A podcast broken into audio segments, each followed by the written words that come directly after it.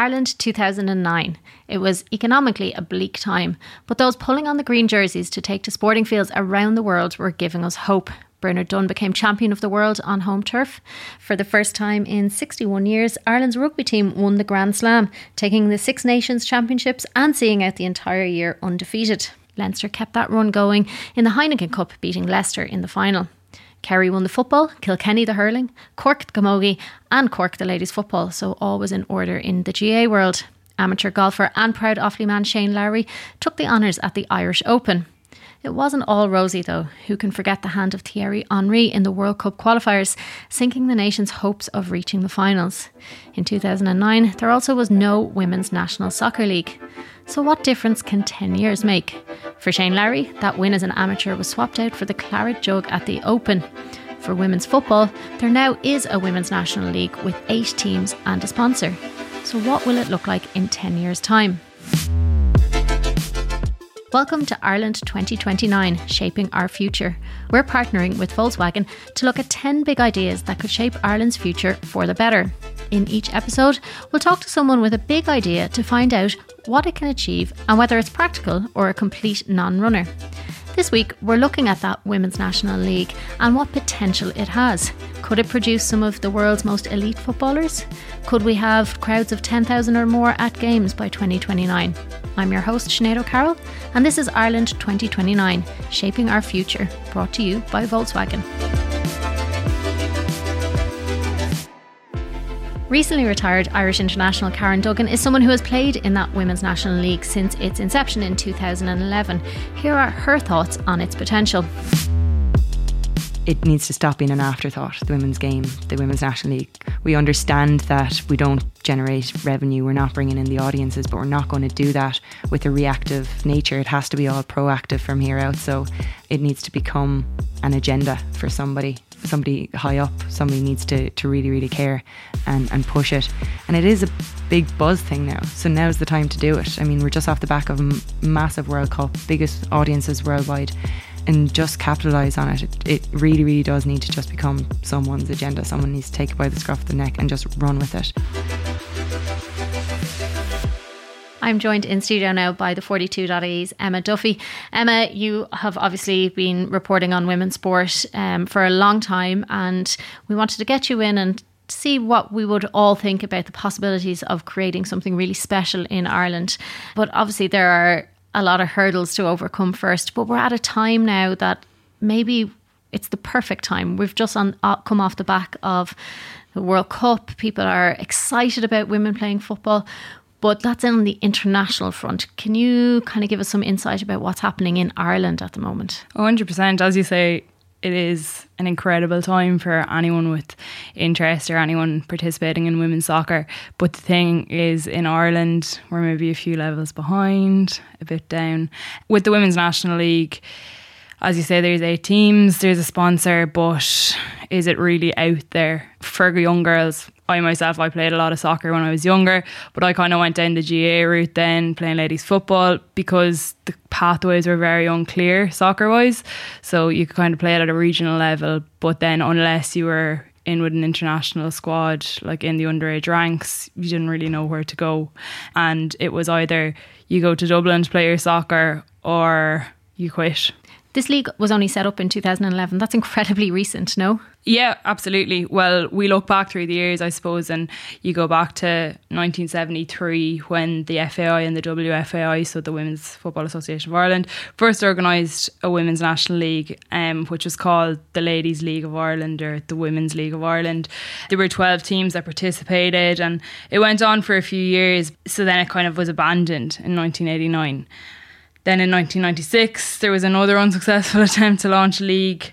And then in the 90s and the 2000s, there was no kind of national league, no elite level league for players to play, and it was all regional leagues. So the Dublin Women's Soccer League was pretty much the main one, and that's as I say, if you want to play soccer, you have to go to Dublin to compete in that.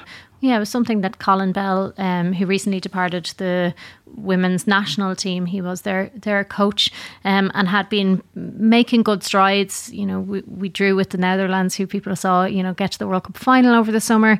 He had some comments to make about what he wanted to do um, with the Women's National League. Did we ever get any detail about what his proposals were or what he wanted the league to become? Not exactly. We I don't think we've really seen the plans, but we have seen kind of improvements that have been made during his tenure as the, the women's national team boss. The thing is though that a lot of the focus is on the international team and on underage teams in the Irish setup and not the league. And that was one thing with Colin Bell as well. He wanted girls going elsewhere to play their club football just because standards were higher elsewhere. Girls were training more often, living a professional life. Elsewhere, you mean Arsenal and some of the other clubs aren't exactly. up in the Premier League? Over in the Super League in England, or even Amber Barrett recently moved to Cologne in Germany. There were girls going to America on scholarship, and he seemed to kind of favour that rather than the league in Ireland. And that kind of says a lot that there wasn't a huge amount of confidence or belief in the standard of the league here and the amount of work girls at these clubs were putting in. So, how many people are actually playing football? How many girls and women are playing football at the moment in Ireland? So, basically, in Ireland, there are 24,706 female players playing organised football. The registered amount of adult players are 4,836 and then the registered female youth players are 19,871. Their stats from the FAI. But then you see obviously that there's a lot more kind of younger girls playing, and then there is that drop off rate in the teenage years. There is that, as you say, girls don't know what pathways to follow, so their interests are, are triggered off elsewhere. They go down the ladies' football or camogie route, some go to rugby but most girls probably quit sport altogether. So, are the FAI ready to take that the success of this summer's World Cup and actually use it to get more girls playing? Or are we so far off that point that it's kind of too early for us? Well, I think that with the current situation the FAI find themselves in, it's even lower down the list of priorities now than it was. But I think there is a ridiculous amount of work to do, to be honest. The thing is, women's football in Ireland is a bit of an afterthought and it has been, but at the minute it's definitely going to be. But there is potential there. I know obviously money is a huge thing and financial investment, and that would bring things on tenfold, bring it on leaps and bounds. But there are other really small improvements that can be made to bring the game on. I definitely think so. To that end, Emma, you spoke with former international and current Peamount player Karen Duggan, who we did hear from earlier as well, a little bit more about what she thinks the Women's National League could become. I suppose, Karen, you've been been there from the start of the league, the Women's National League here in Ireland. You've kind of seen it all. I suppose just kind of your overall experience of the, the Women's National League, what would you say it's been? Yeah, so I kind of it was kind of my first experience of playing with a big team. Eileen Gleeson was in charge of Peamount at the time, and she brought me in for the Champions League, and that was a great experience. Just because I'd been playing with my local club Piltown, I'd played a bit with UL, but nothing on that level. I knew the girls from the national team, but now I was going up to play club football up in Dublin. This big scary thing for me, but um, it, at the start it was great because I was going into a squad that had your Louise Quinns, that had all these big name players, um, and I knew them kind of in the underage setup, and they took me under their wing. And at that point, there was those caliber of players in the league. Everyone in that setup was kind of around. There was only a few in the national team that were maybe professional at that time over at Arsenal. Obviously, I went up as a, a young person, but I was 19. Now mm-hmm. it's you've got much younger players in the league, and um, that's kind of the way it's going. It is kind of that stepping stone. There's not as many girls that are my age there playing because it's a lot of commitment if if you're not going to take the next step and go professional or, or if you're not making the, the national team. So, um, yeah, it, the landscape has changed a good bit over the years. So, I suppose basically what you're saying is now a lot of girls will kind of start out in the league but then head on elsewhere, head on overseas. Yeah, I think that the more people that are going abroad, it kind of opens people's eyes to what's available for girls outside of this country. The National League has been great for me. It allowed me to play for my country for for many years and it's allowing the girls to showcase their talents but now more so it is showcasing their talents with a view of maybe getting mm-hmm. a professional contract elsewhere. That's one thing that kind of annoys me with the National League. It's not really out there that much. And then, you know, you nearly compare it to, to Gaelic football, like to the LGFA and what they're doing with games on TG Ceathair, with social media going crazy every weekend.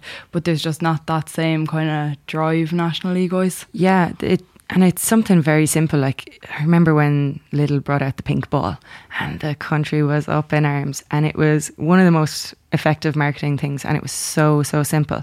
So it only takes something like that to spark it with the Women's National League. With social media now, there's no excuse really for not having it out there. I guess it's up to the girls in the league as well to push it, but it, it only takes that one investor, that one like catchy marketing technique to just to propel it and you just hope that someone takes it by the scruff of the neck and because otherwise it could go the other way it could fall by the wayside very easily um, and that would be terrible for all the girls who need that as the stepping stone. There was an announcement that Leinster ladies are going to play the same day as, as Leinster men's game now, and everyone's really, really behind it. So why aren't we playing our Shels matches before a Shels game? Um, if that's possible, it's obviously not possible midweek, but if you could just align things a little bit better, it'll just spark that interest a little bit more, and, and hopefully then people would keep coming back because it's good standard. You're getting to see a good game, and it's just your family showing your daughters who may play in this league how easy it is and how much fun it is and how good it can be. I suppose looking at the National League, one thing that kind of jumps out to me is that a lot of it falls on the club. So it's what the club are putting in what's coming back out, I suppose. Whereas you kind of need an overall eff- effort across the board, like from the top down. Yeah, I totally agree. Um, the clubs can only do so much. Um, if you knew what went into running a women's national league team, if people knew the expense that went in, the fundraising that has to happen, and these are things you don't think of because you're like, this is the top league in Ireland. Girls shouldn't have to be backpacking, but they are. Like, and the girls are happy to do it because they want to play for their club. They want, and the clubs are so supportive of them. But if you could just get that same support from a higher level, it would be great.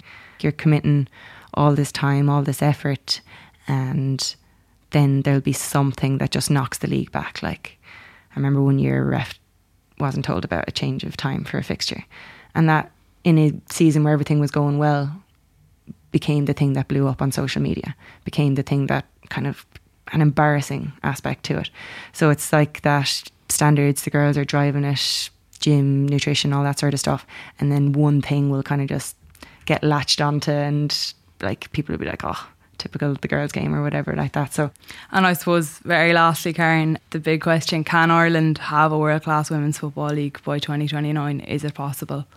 It's definitely possible but not in the current state. Not not as we are. It's not just going to kick into gear without all the things that we've mentioned. Um, it's, it's and especially now if it's going to just be a stepping stone. But again, is we, it's all about timing. Like now is not the time, but when is the time, and who's going to be the person to do it? So you'd like to think so. I think that a lot of it will be dependent on the women's national team I hope that when they qualify again, it'll raise standards in the country, it'll raise interest, and then it'll all filter down through the National League under 17 down to the schools. And then again, we can talk about those school structures and, and really, really kicking on from there. That's the internal player's perspective there from Karen. But obviously, this is a global problem slash opportunity. So we wanted to hear from somebody who's been keeping an eye on the game on a more international front. Owen O'Callaghan, a journalist who you'll know from his contributions to the 42, spoke with Emma earlier about what he thinks Ireland could do to fit into that global landscape of women's football. I suppose we'll start with Colin Bell's departure maybe first and, and the quote that he said about how frustrated he was with structures and the progress in the Women's National League. Maybe just to remind you, it's so the Women's National team has come on in leaps and bounds, but still I was a little bit frustrated that work on the actual structures of underage football and the Women's National League was going too slow. And I think I had a good plan in place to improve that. I suppose, Owen, what's your take on his exit? I think it's a blow. I think, you know, Colin came in and, and was a little bit of a breath of fresh air. I think the players really liked working with him and, and respected his work ethic and, and what he brought to the table. You know, obviously it's it's it's a neat bit of dovetailing as well. You know, this is I think um, the the best Irish squad that, that we've ever had.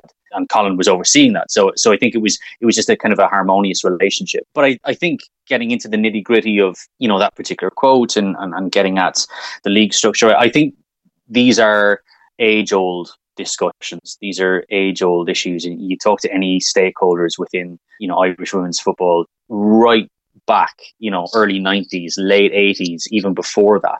Um, these things have, have always been there, and and I think it's it's a it starts with a generalization. I think, and, and you always have to be aware of of tokenism, and you always have to be uh, a little bit wary of of women's sport generally being treated as some sort of corporate social responsibility, something that that looks good, um, something that people can put in prospectus and people can put in in fancy pamphlets and get sponsorship deals for. Um, if you really want to work at something, you need to invest in it, but it cannot be. Uh, you know, invest in it on a Monday, and by Friday, all the money's gone. It needs to be a concerted effort, and I think that the league um, has has suffered from that. Um, but Owen, we've kind of looked at structures elsewhere, like I suppose the Dutch league. We've looked at the UK. We've looked at the US. You're in Canada yourself. Are there any kind of examples that that's jump out to yourself that may work in Ireland? Canadian women's team ha- carry a greater profile over here than their male counterparts, mainly because they're successful and the men aren't. And you know, as a result of that, you, you actually have um, a, a, great degree of of profile uh, attached to, to, to certain players. Obviously, the standout is a Christine Sinclair, but but there are others as well. And yet, there is no league for women in Canada. You know, Canada are, are perennial contenders anytime the World Cup comes along. Uh, you, the Olympics, you know, they're always there, thereabouts, possibly picking up a medal and they don't have a domestic league. You look at their elite players having to go to the United States or having to go to other countries in the world to actually make a living. You, you kind of stretch it out even to the United States, which is, you know, we are in the kind of post euphoric uh, World Cup moment. So spotlight firmly on on the United States, uh, States, and quite rightfully so. But they have their own issues, you know, and, and you know, I kind of said this the other day to somebody. You always have to be wary about the the post World Cup come down because you you've afforded everyone this great deal of positivity, and you've had four weeks of, of people kind of immersed in this great kind of celebration of the women's game, and it is just so of the moment because all of these players have their own teams and they play week in week out. They're still the same players uh, Megan Rapinoe is still a rock star, whether she plays for Reign FC or whether she plays for the United States. Alex Morgan in Orlando is still the best player around when it comes to scoring goals and being a fox in the box or whatever. You look at, at attendances in the United States, which which surely you would argue would be so far ahead of of, of, of the entire world when it comes to promoting women's soccer. And you know, I, I mentioned what Reign FC, who who Rapinoe plays for, they still, on an average, they get under four thousand people at a game. Now, you compare that to Ireland, somebody will bite your arm off to have four thousand people come in through a turnstile. But um, you know, Carli Lloyd plays for Sky Blue FC, who are based in in New Jersey. You know, pr- probably barely fifteen hundred people come through uh, to to watch her play on a week to week basis. Uh, you know, Alex is is in Orlando. What, probably about four and a half thousand uh, average at games. You do have your purple patch sort of situations, but it comes back to geography and it comes back to success. For sure. I think it's just like a lot of small improvements everywhere. Whereas people just kind of jump to major investments and major backings. But if we kind of start with small improvements from the ground, we can build it up. I think you bring it back maybe to, to, to, to the country that we are as well. It's kind of we're always obsessed with robbing Peter to pay Paul. That you were always looking for the plaster to stick over the hole. And rather than taking a step back and strategizing and looking at a bigger picture, it's a day-to-day frantic battle to get something over the line. If if someone is given a consistent product, they will eventually buy into it. Consistency is a really important part of anything. And what you want to do is in you know obviously the, the, the, grand dream and the objective is is to have uh, families bringing their kids to games wearing jerseys of your local team and you're going to watch as per you would, uh, you know, as per any other league. There's probably a lot of people out there right now who think the idea of a really successful Women's National League is too much of a pipe dream for Ireland. But it has been done. Helen O'Rourke is the Chief Executive Officer of the Ladies Gaelic Football Association, and since joining the association in 1994, she has seen it grow from the minnow it was to a huge organisation bringing in hundreds of millions a year and has hundreds of thousands of kids playing the game all around the world. So I wanted you to kind of take us back to the beginning, but also if you can run through the numbers first for, for us, what kind of participation levels and audience numbers are we talking about for the ladies' football at the moment? Um, as regards registered members, we have over 180,000 registered members at the moment. We've 32 counties involved. We've about over a thousand clubs in Ireland. And then there's a huge uh, um, international factor to our sport as well, which has really grown in recent years, where we see the games basically played throughout the world. 180,000 members. How many of them would actually be playing? Uh, the vast majority of them because what we what people really see they see the elite end of our sport and they think of our sport as the intercounty sector of it but really that's only one very small part of it the huge growth within our sport has been at underage in schools. So, of our membership, we have young girls playing from eight years right up, and those numbers are just huge throughout throughout the country. Like, what has been the biggest factors in making that happen? Going from the attendances, if you have the figures of mm. what was happening in the nineties to now, what was the biggest factor in changing them? I suppose the main thing with everything, if you can't see the sport, you can't promote the sport. If people aren't coming to our games, if they can't see the game on television, well, then nobody knows about it, and you're just depending on the locals to support it. And I suppose the, one of the big factors for us was when TG Ceathair came on board in 20, 2001 as our championship sponsor and our broadcast sponsor. And I think for the first time ever, instead of going looking, fighting to get coverage of maybe one or two matches a year, we were getting league finals, we were getting All Ireland finals, we were getting semi finals, we were getting club finals. So there was a focus going into the homes. People could see our game, could see the product, teachers could see the product that we had. And I think there was that realization out there that this was a game that 15 players could play at one time. And if you have a large group of girls in a school or in clubs or a, in a community, that they realise, you know, it's nice to be able to play a team sport where you can involve a lot of players. And I think that was the real turning point for us was the coverage. The one thing with us, when we look at our sponsors, we don't just take any anybody. Like what's important to us as an association and has always been is that our sponsor becomes a partner with us and that they work with us. It's not a matter of giving us a check and saying, off you go do whatever you want with that. That we get the most out of it for our sport, but we also help them build their product. And did you see generally press coverage increase after that sponsorship came in? It wasn't just left to TG Ceathair. There was there was further, or was that a slower burn? It was a slower burn, but I think it was also something that we re- realised as a female sport that if you're to succeed and if you're to be successful and get people involved, you have to get involved as well with it. So, what we would do is that we would actually do uh, pre match interviews, we would supply a lot of the stuff to the media. But I think it's a two way thing that I think the association has to be willing to supply some of the information because, you know, there's not enough journalists out there to go around to cover everything anyway. And if you don't supply the information, well, then you won't get it. And working with the players as well, does that mean you have to get their agreement as well to give of themselves? Yeah, our players have been fantastic. And I suppose if you look at the intercounty players and what TG Ceathair brought as well, it also brought the All Star night, it brought the All Star tour. It gave the players a much greater profile. It, you know, gave them a presence in the homes throughout the country. And, you know, it was something that I suppose elite players always like to see as a higher profile, gave them a higher profile in the community. And it also shows showcase their skills.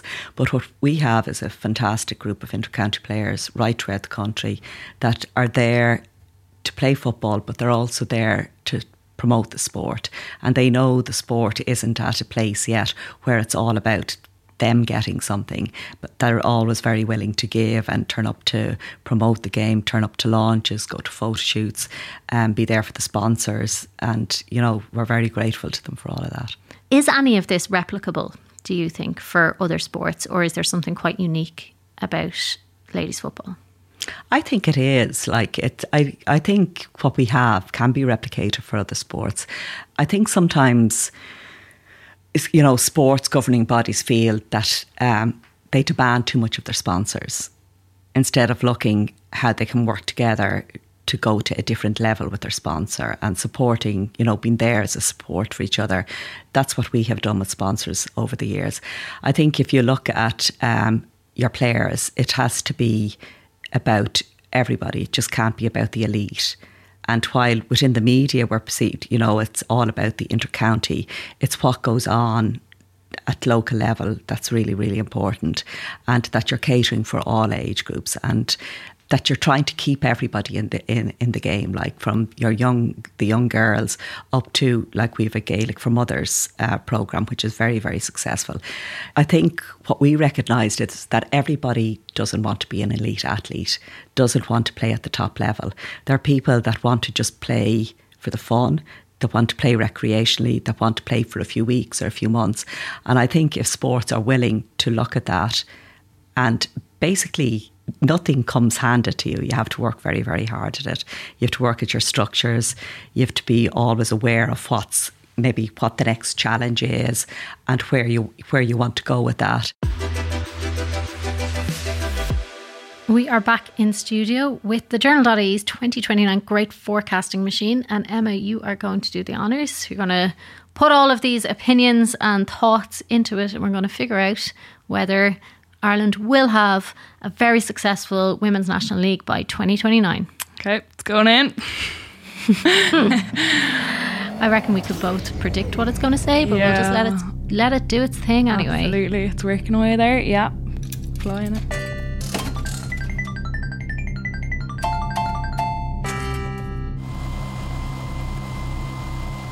I have it here now, Sinead. Here you go. There we go.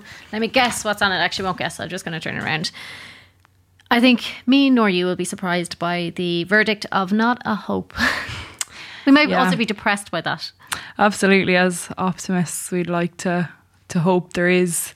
Well, there will be improvements made. I fully believe that, but I don't think we can have an exactly world class football league, women's football league in Ireland by 2029, considering the progress that's been made elsewhere and where the bar is at the minute. Yeah, and the lack of personnel. I was really struck by Helen O'Rourke and how she was the absolute right person to bring the LGFA from what it was to what it is today and I haven't seen those people in the FAI. I haven't I haven't heard from them. Colin Bell is the closest we've got, and he left. For sure, Sinead. I think from speaking to both Karen and Owen, and from your conversation with Helen, we've seen that someone does need to take it by the scruff of the neck and there needs to be that passion there and that ambition and that drive there and I don't know if there's anyone who can do that. What do you think even if we are just talking about small improvements what small improvements could we see by 2029?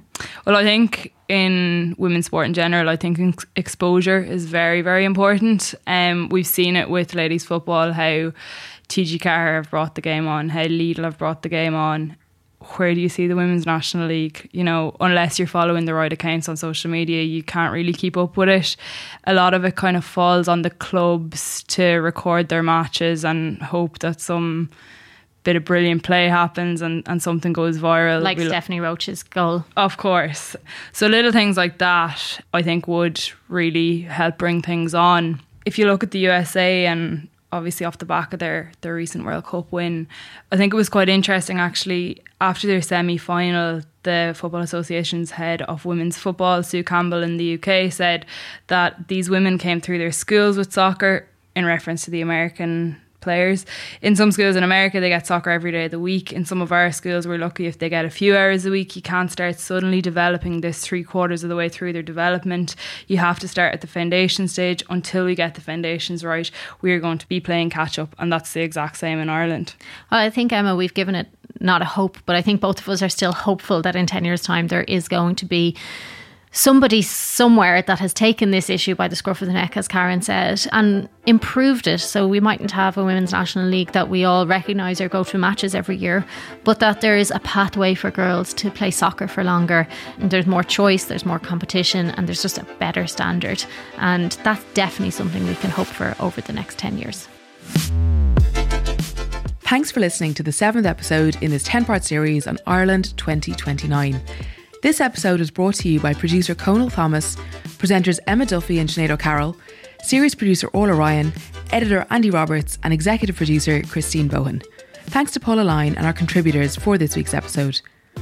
Ireland 2029 is a podcast from the journal.ie supported by Volkswagen. It's time for electric cars for the people.